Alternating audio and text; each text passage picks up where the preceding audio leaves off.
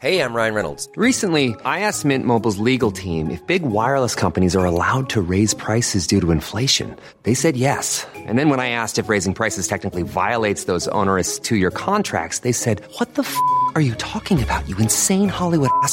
F- So to recap, we're cutting the price of Mint Unlimited from $30 a month to just $15 a month. Give it a try at mintmobile.com slash switch. $45 upfront for three months plus taxes and fees. Promo rate for new customers for limited time. Unlimited more than 40 gigabytes per month. Slows. Full terms at mintmobile.com.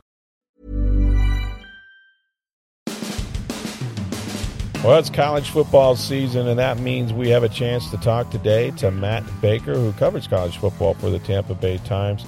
We'll be talking about the Florida Gators. Of course, lots going up there uh, in Florida State, University of South Florida, all the uh, state schools, as well as conference realignment, recruiting, all of that coming in just a minute. But first, let's get started talking about the Rays and the deal that they made before the deadline, getting Aaron Civale from the Cleveland Guardians, a uh, right-handed pitcher with outstanding numbers to bolster that starting pitching staff. Uh, they gave up a really bright prospect in uh, Kyle Manzardo, one of the, uh, in fact, one of baseball's best hitting prospects. But to get something, you have to give up something. They also would have uh, control I guess, of Civale for uh, for some time. So, um, you know, Erik Neander said that this was the most obvious need they had.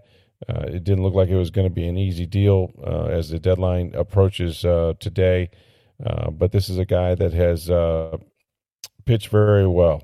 And the Rays, as you know, are struggling. Um, you know, it looks like they're going to hang on and beat the Yankees as we do this podcast in the ninth inning. But they were seven and sixteen uh, you know, going into Monday night's game in in July, uh, historically bad July for them, and, and not that all of that is on the starting pitching, but certainly they've had injuries, and so they've tried to bolster that staff by getting Civale. He's compiled a 29-23 record career-wise, 3.77 ERA over parts of five seasons. He missed a couple of months, most of April and May, with an oblique strain, but he's been on quite a run, going four and one with a 2.24 ERA in his last 11 starts and 3 and 0 with a 1.45 ERA in his last six. So this is a guy with a cutter, a curveball, um, good metrics all the way around, and somebody that's going to be an awesome pickup for their for their pitching staff. And we'll see if they're able to uh, uh, to do more as uh, as as they go on. But uh, again, giving up a pretty good left-handed bat in Manzardo,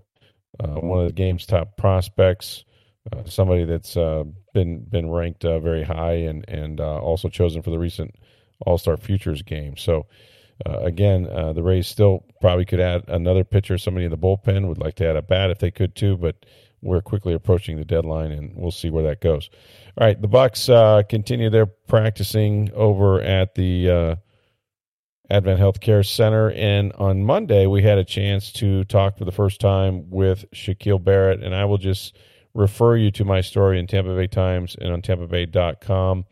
Um, I have covered a lot of players, uh, and I'm not sure I've covered a stronger one than Shaquil Barrett, and has nothing to do with his physical stature. I mean, this is a guy obviously coming off uh, an Achilles injury and all of that, secondary to everything that has happened in his him and his family's life uh, with the uh, drowning of their daughter uh, back at the end of April and Shaquil Barrett was able to um, come before reporters. This was something that was planned for some time, and have an opportunity to talk about uh, his daughter Arrayah, um, two-year-old uh, that that passed back in April, and um, the strength that that him and his family, Jordanna, his wife, his three children, have had uh, is really remarkable uh, throughout this this terrible, terrible tragedy. Um, it, I think you know afterwards I heard that you know it, it, he liked uh, the ability to talk about her. This is something that's weighed on his mind. Football has been a sort of a welcome distraction for him at times, but last Sunday was family day. She would have been there, one of her first family days at at the Bucks facility. Um, certainly, he he's, she's on her mind his his mind all the time. Um, but that was one that uh, that was a tough day. Um, but you know, from that I think that Shaq and, and his family are intent on turning um, this tragedy into something positive, and and he announced that they are uh, forming a foundation called Arrayah Hope, and that will be a foundation that will be used to provide free swimming lessons uh, for children and um, also some uh, some AI, some motion sensor equipment, things that may be able to help prevent these sort of tragedies. You know, I mean, look, um, it, it's a very common, unfortunately, occurrence, especially in the state of Florida with all the swimming pools and and and you know surrounded by water, as we are in the state and and in Tampa Bay, uh, and you know, in this instance, they had all the gates and everything. He said that particular night, however uh, it was left open. So, um, you know, just a just a tragic occurrence there. If there is a um, uh, kind of something to uh, for for the Barrett family to get excited about, uh, it is the fact that Jordanna found out a couple weeks ago that she is pregnant with another baby daughter. Um, of course, nothing will replace, or nobody can replace Arrayah. Um, however, uh, you know, and Shaq even admitted that, and he was very vulnerable in this interview that he was frankly nervous about it because he had just undergone such a traumatic experience. And you know, you think about children and, and all the things that that can happen to them. Um, but he is past that now, and and they're looking forward uh, to that baby coming in February. And uh, while uh, while he knows that Arrayah would have been a big sister uh, he also said he's pretty sure that maybe she had a hand in this uh, this latest miracle. So fascinating interview. Um, check it out on TampaBay.com and in the Tampa Bay Times as well. Before we get to Matt, I want to tell you guys that you already know it's hurricane season in Florida, but there's still time to keep the power on without breaking the bank. That's getting solar battery backup power from May Electric Solar. With solar battery backup power, there's no fuel cost no loud generator noise, no annual maintenance costs. Plus, May Electric Solar offers a 15 year warranty. Now, solar battery backup can save you hundreds of dollars each month. And if you lose power, a generator could cost over $2,000 a week to keep your house running. New solar battery backup systems qualify for a 30% tax credit, or you can add a battery to your existing Enphase solar system. Trust the pros in solar. To learn more about May Electric Solar Battery Backup or to get started, call 727 819 2862 or visit mayelectricsolar.com. All right, I'm excited about football, really excited about college football, and that comes even before the NFL. And that means we get to talk to Matt Baker of the Tampa Bay Times, who covers college football for us. And Matt, you have uh, been around to some meetings and other places, written a bunch of stories about the, the college football season, which is coming up here shortly. I want to start at the University of Florida and uh, Billy Napier. You wrote an interesting story about team building and maybe not just acquiring talent. I don't think the two are mutually exclusive necessarily. Um, but explain what Napier means and, and some of the tools that he's using to uh, to do that up there. Yeah, thanks for having me on. One of the things that's kind of in the war room up up in Gainesville, it says uh, we're, we're building a team, not amassing or not collecting talent. Mm. And I get what that means, right? Where you don't just want the most talented players because the most talented players might not be the best players, if that makes sense. And they certainly might not be the best players for you and for your program. Sure. Uh, obviously, there's fit like on the field, and then just off the field, you want to collect people who fit into your culture and what you're trying to do. And um, so that's something that they stressed a lot uh, up at, at Media Day on Sunday, just kind of the idea that they're really working on building a team and the culture and all that stuff. And, and I've got a few thoughts on it. One is it's it's probably true. Um, you know, a couple of the Gators have kind of said or suggested over the last few months that not everybody was bought in last year, which that's not uncommon, right? You got a new staff. I didn't recruit these guys. They didn't come to play for me. There's going to be some friction. So you would certainly hope that things are better in the chemistry and, and camaraderie and what have you. That's the first part. Secondly, this time of year, almost every program in the country will tell you how much closer they are and how we're not teammates, we're brothers, and this, that, and the other. So there's some of that. The other thing that jumps out is this is something that is fine to say and sounds good, but it's also kind of a. It tells me there's other issues up Florida. Um, and what I mean by that is if you're asking everybody how this team is better than last year, and the answer you keep getting is we're more of a team, we're brothers, mm. and not the receivers are a lot better or the linebackers are deeper. You know, pick, pick your on the field thing. Yeah, uh, that kind of tells me something. And then my, my final thought on this, I think I'm going to write about this in our in our newsletter this week. it it's kind of a sign of Billy Napier approaching this his way, right? Where he's not in a position, he's he's not trying to be in a position where they microwave success, where you know we go out in the portal and we bring in thirty guys and there are our guys and we're going to sink or swim with them because we have to win in year two or we're screwed. Billy's not in that situation. Uh, I think it's been pretty clear by his actions, uh, literally starting in his first couple weeks and how he approached the first signing class, that he's wanting to build this for the long haul. And that means really getting that foundation in place, even if it doesn't show up on the field with eight wins or whatever. So he's really trying to build that foundation and then get the guys on top of it in the coming, you know, coming months and, and coming years. And that's a way you can do it if you have time and if you have patience. And, mm. and I go I go back to something Scott Stricklin said uh, on the day he fired Dan Mullen, which was that Florida needs to build a program for that can sustain success. Right, the last three coaches, Will Muschamp and Jim McElwain and Dan Mullen, they've all had flashes of success. Sure. You know, the, the, the Sugar Bowl and the back to back Easts and the three New Year Sixes, they've all done it briefly, but they couldn't sustain it. And the lows were really, really low. So they're trying to build something where the lows are higher and more consistent, and then the ceiling gets higher too as a result. And that's kind of where they are right now. And I view these just the way this offseason has gone and the, the, way Florida was entering camp, which started Monday, as a kind of a sign that uh, they're really trying to sustain success in an era or in, in, in, doing so in a way where they're expecting patience and a fan base in an industry that is not always patient. No, it certainly is not, and and certainly not the Florida fan base for sure. Um, we'll get into recruiting. You mentioned that just a minute ago, but you know every level of football seems to start at the quarterback position. Um, Wisconsin transfer, I guess Graham Mertz is there. Is is he going to be the starter, or just how are they going to work out this competition? Yeah, it's going to come come out here in the next probably week and a half, two weeks. I, I don't remember what the date of their first scrimmage off the top of my head, but the goal would be around then to probably have a guy so that way whoever he is, Graham Mertz, Jack Miller, in theory, Max Brown, but really it's going to be Mertz or Miller.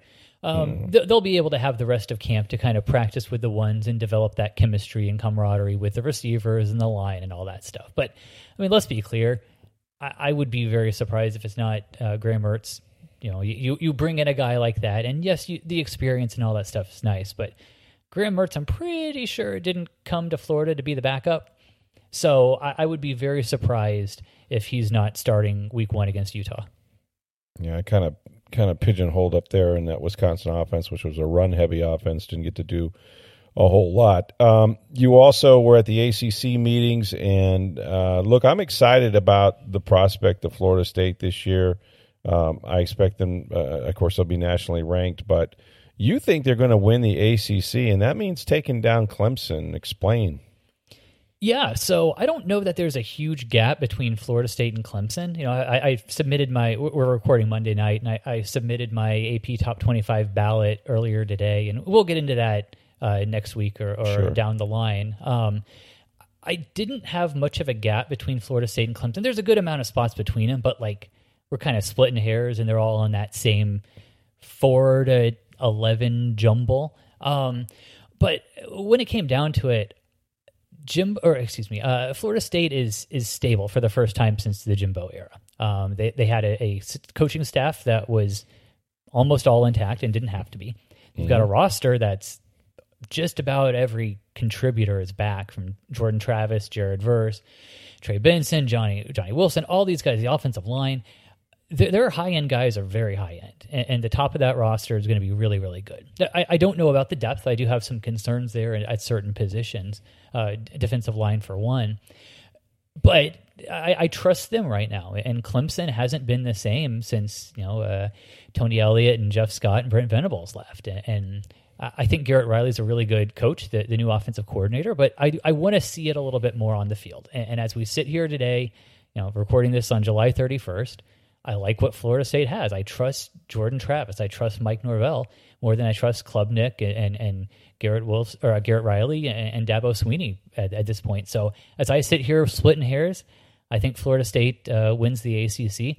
Uh, I absolutely think they're going to be in the mix for the playoff. And I, I'll put it this way: when I was in Charlotte last week for the ACC media days, I was asking some of my colleagues, "How high on my ballot is too high for Florida State?" What's the point where I would you would look at it and say, "Ooh, I don't know about that. That's a little much."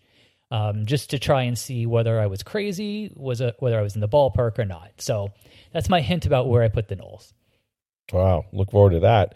So, I mean, Travis looks like the real deal, right? I mean, all these college football teams that are you know nationally ranked that, that have a chance at playing for a, a national title uh, are led by that position. Um, he's had the experience. What uh, what's what's the next level for him? Do you think this year?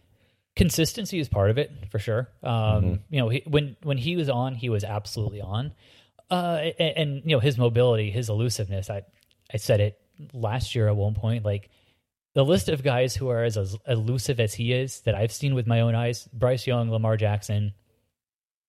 That's the list probably right like mm. maybe mariota or something but I'm, yeah. I'm, pretty sure pretty sure that's the list right. And, you know i didn't see michael vick with my own eyes but throw him in there so yeah, sure uh, he, he's he's unbelievable with, with it and, and, so the next step is uh, staying elusive and, and being able to do all those houdini things that he did that beat florida but then also eliminating some of the mistakes being a better more consistent passer uh, to where every game he can go out and, and absolutely win it the way he did against Florida. And, and, no, that's probably not realistic. But for him to continue developing that ceiling and doing it more consistently and, and avoiding some of the mistakes like the one at NC State that cost him, that type of stuff, if he does that, and I certainly think he's capable of it, he's a Heisman contender. And if mm-hmm. he does mm-hmm. that, you got a Heisman winning quarterback with everything else Florida State has, that's a team that can make the playoff. No, that would, that would be exciting. I think continuity at the coaching and quarterback position always wins, and they've got that going for them at, at Florida State. All right, let, us let's, let's talk a little bit about um, recruiting, and uh, I'll get into a story in a minute that you and Joey Knight combined on about why maybe some Florida recruits are leaving the state. But let's talk about Florida and FSU. Uh, they, you say, look like a top uh, six recruiting class. Even USF has made uh, a little bit of noise of late. Yeah, so let's start with, with, with, Florida and Florida State here. I'm looking at the, the 247 composite rankings, and again, these change all the time. But uh, again, let's put the caveat here. It's July 31st, August 1st by the time you're listening sure, to this. Sure. Things will change. Players will commit. They will decommit. They will flip. Stuff will happen. Okay. Mm-hmm. That said, Florida's got the number three class in the country. Florida State has the number six class in the country. The last time the state had two top 10 recruiting classes, I believe, was 2012. 2012. So it's wow. been 11 years, I guess 12 years when you think about the signing class, sure. since the two schools were in this position. And that says a lot. You know, let's start with the Gators. You know, they got a, a blue chip quarterback, DJ Lagway, four star, five star, depending on your service, um, and a bunch of really good players around him. Where they're recruiting, like this is what I expected to see from Billy Napier. Right? He he talked day one. College football is a talent acquisition business. We are seeing it right now.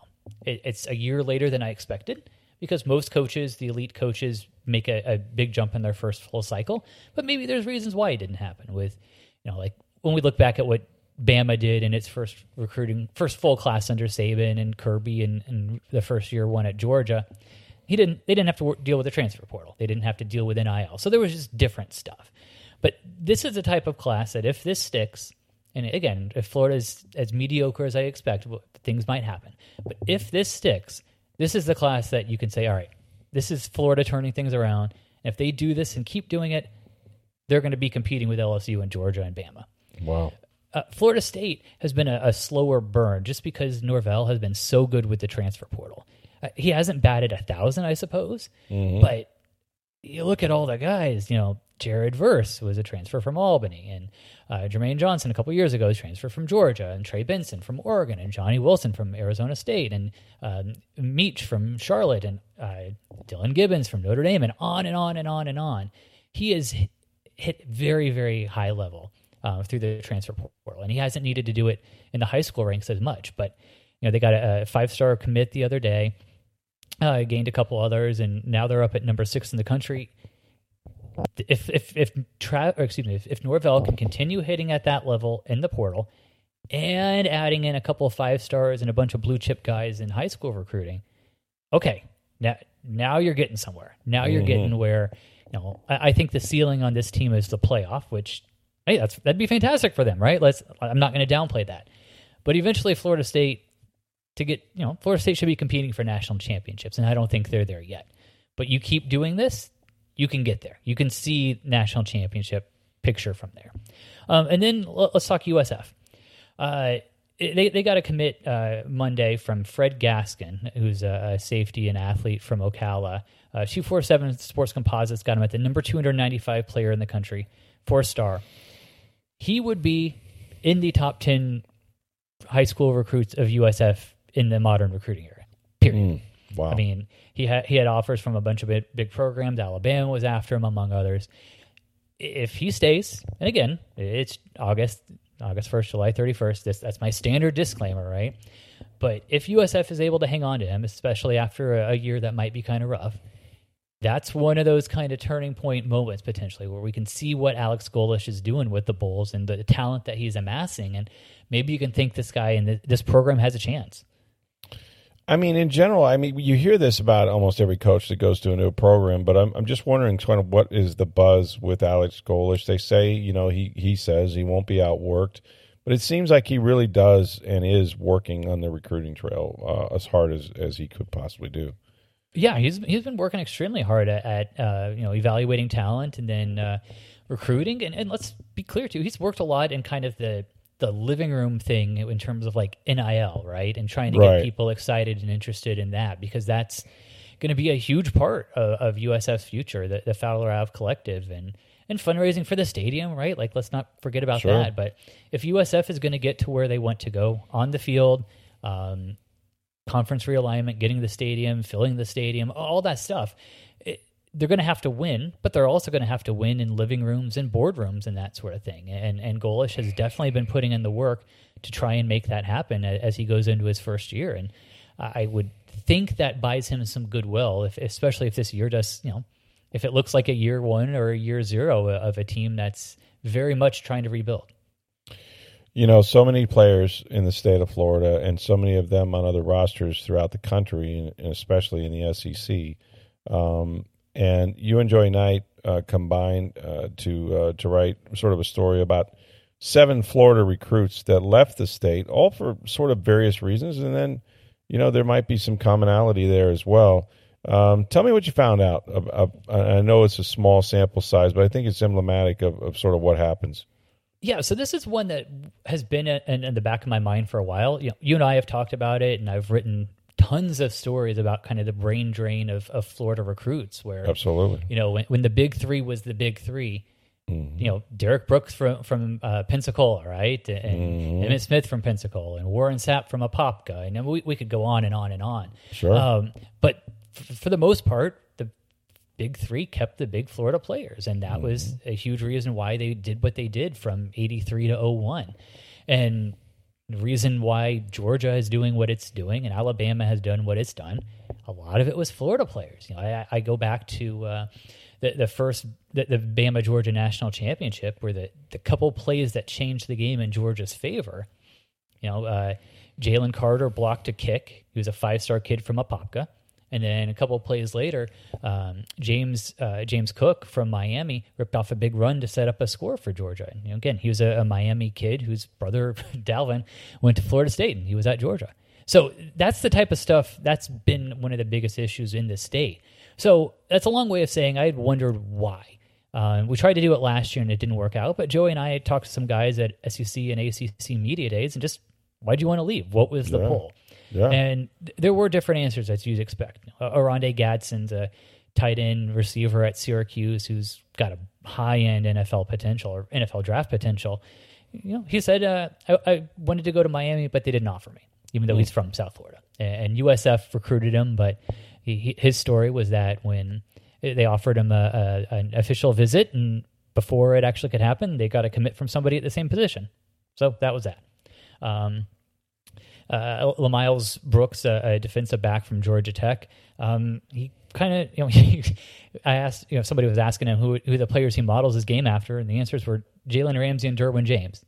Get this kid from Jacksonville had an offer from Florida State, but wanted to go to Georgia Tech for academic reasons and to go to Atlanta, and you know, Okay. uh, a bunch of them kind of wanted to just wanted to see what else was out there, which makes sense, right? Like, I mean, Sure. I'm an Indiana guy. I went to Northwestern out of state because I had seen and done Indiana.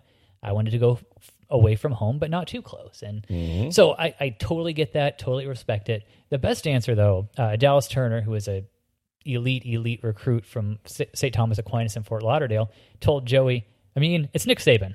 Why not? Yeah, there you Yeah. go. so so that's that, that's what that's some of the things that okay, you're not going to be able to to argue that at this point. But if if Billy and Norvell and Cristobal and whoever get things rolling, maybe at some point.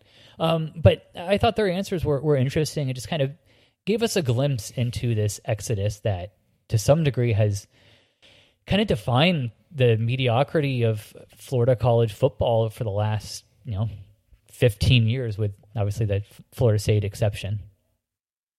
Yeah, got to keep them in the state, and and I think a lot of these guys see the success, obviously, of the programs like Georgia and Alabama, and the success they have getting players to the NFL, and uh, and and and high draft picks on top of that. Um, let's talk a little bit about conference realignment because we could do hours and hours on it, but there are some bizarre occurrences I think that I see almost every day happen. Whether that's San Diego State uh, not going to the Pac-12, whatever it is. Uh, where do we stand with all of this right now? It feels a little like the Wild West, and I'm not sure. I'm not sure who's going to have to leave town. So again, we're recording this now nine thirteen, and I, I'm being very particular about this because uh, we have to be. Brett McMurphy, uh, former Tampa Tribune Yeah. writer, uh, tweeted an hour ago eyeball e- the eyeball emojis.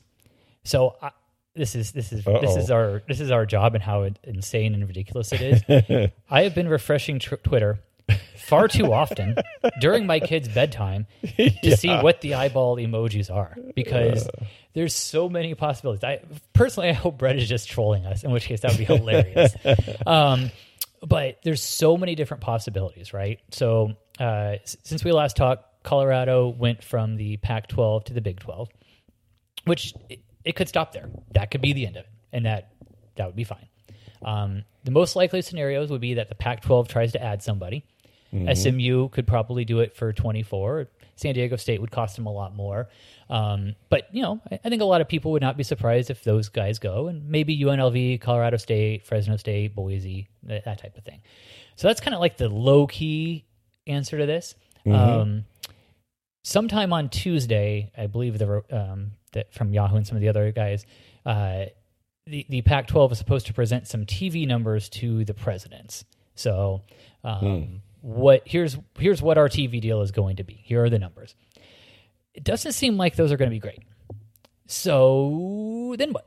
Uh, the one scenario is Arizona says, "All right, this isn't good. I'm out," and they go to the Big Twelve. Um, do you, does Utah want to go? Does Arizona State want to go? If you want to get crazy, what about Oregon and Washington? Do, are Oh, they able? Would, do they want to go? Does the Pac-12 exist in two years? Um, I don't know, maybe. And then here's the other thing to bring this closer to home. I want to be careful about what I say, but there's been increasing chatter about Florida State's future in the ACC. Um, You know, when I was when I was in Charlotte for the ACC media days, uh, one of the first things with Jim Phillips, the commissioner, was asked uh, at his press conference, kind of what's what are you guys doing to close the money gap? Right, you, you guys are way behind the Big Ten and SEC. You've talked about closing it. What are you actually going to do? And they said, oh, you know, we're working with this consulting group, Fish uh, Fishbowl, and we're going to do some stuff and this, that, and the other. And you know, there's some other stuff too that I, I can't get into right now. But don't worry, we got some other stuff. And here's a really bad and scary analogy for Florida State fans. When he was saying like, we got other stuff, don't worry about it.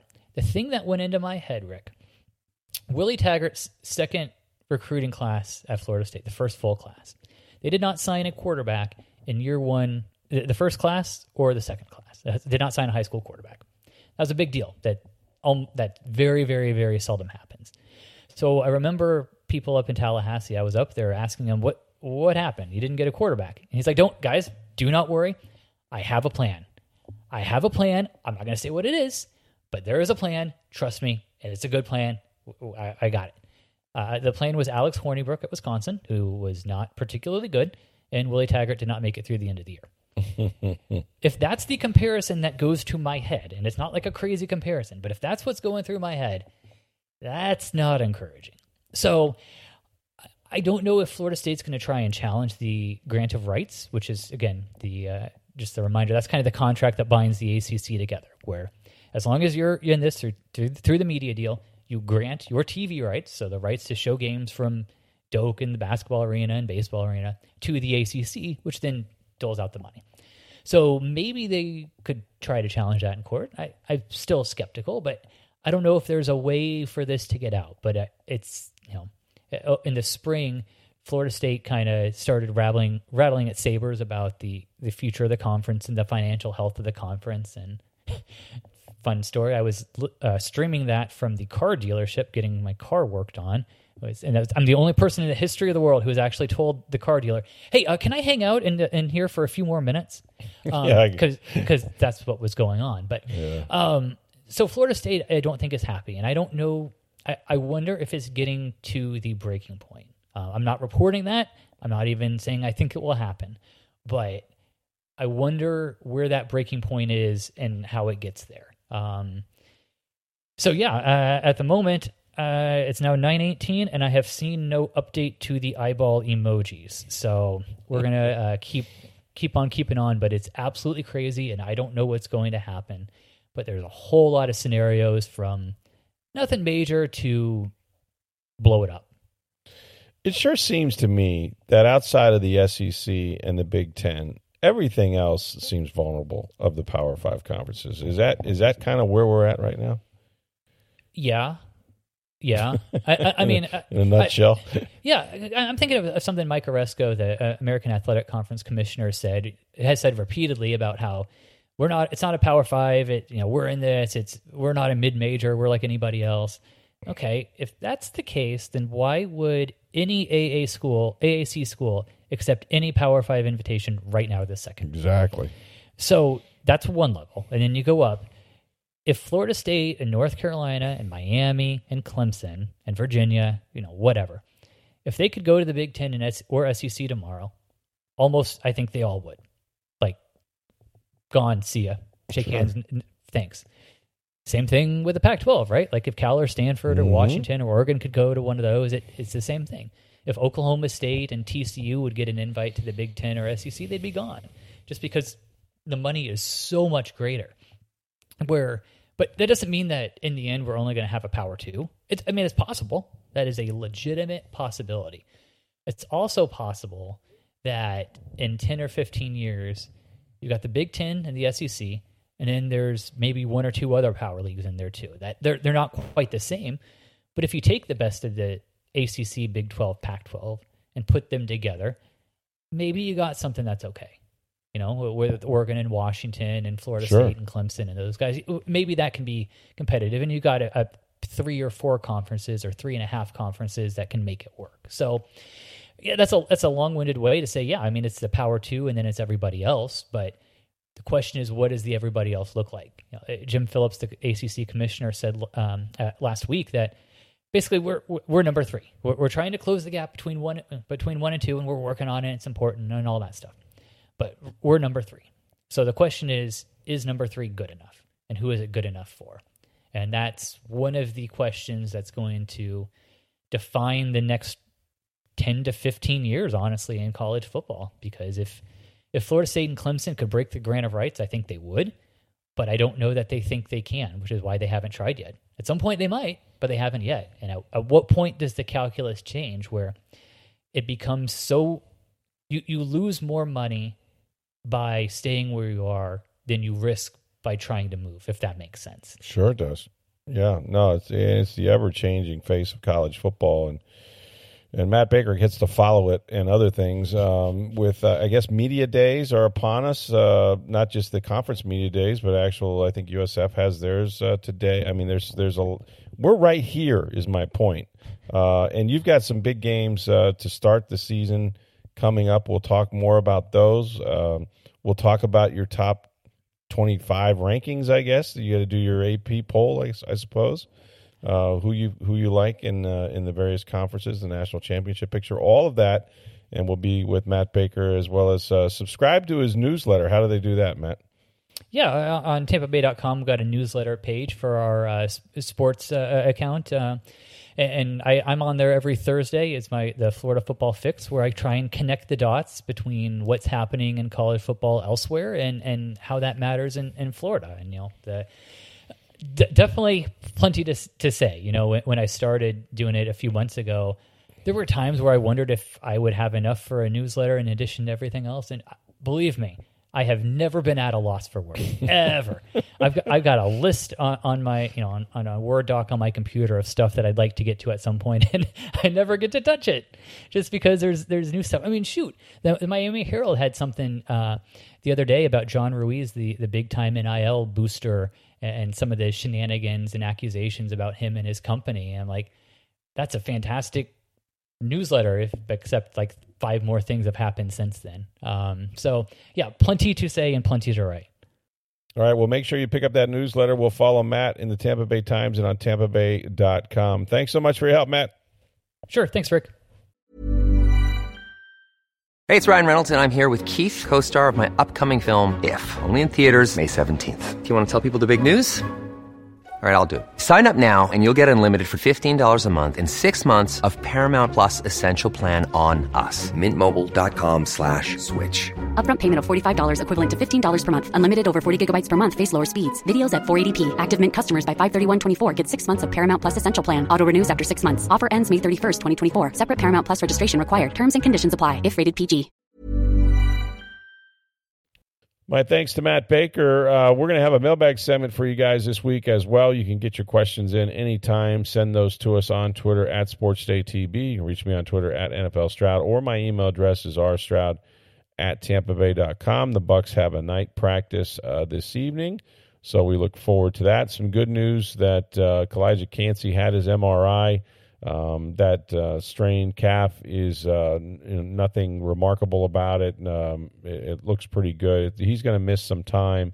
The Bucks don't want to rush him. They want to get him ready for the regular season. So I would think it might be a week or two before we see him back out there, certainly uh, in pads and preparing uh, for a preseason game if he does goes that far. But um, pretty good news on Calijah Kancey. That is just merely uh, a muscle strain, and it will take him some time uh, to make sure that uh, that he is ready for this season. Thanks for listening. For Steve Versnick, I'm Rick Stroud of the Tampa Bay Times. Have a great day, everybody.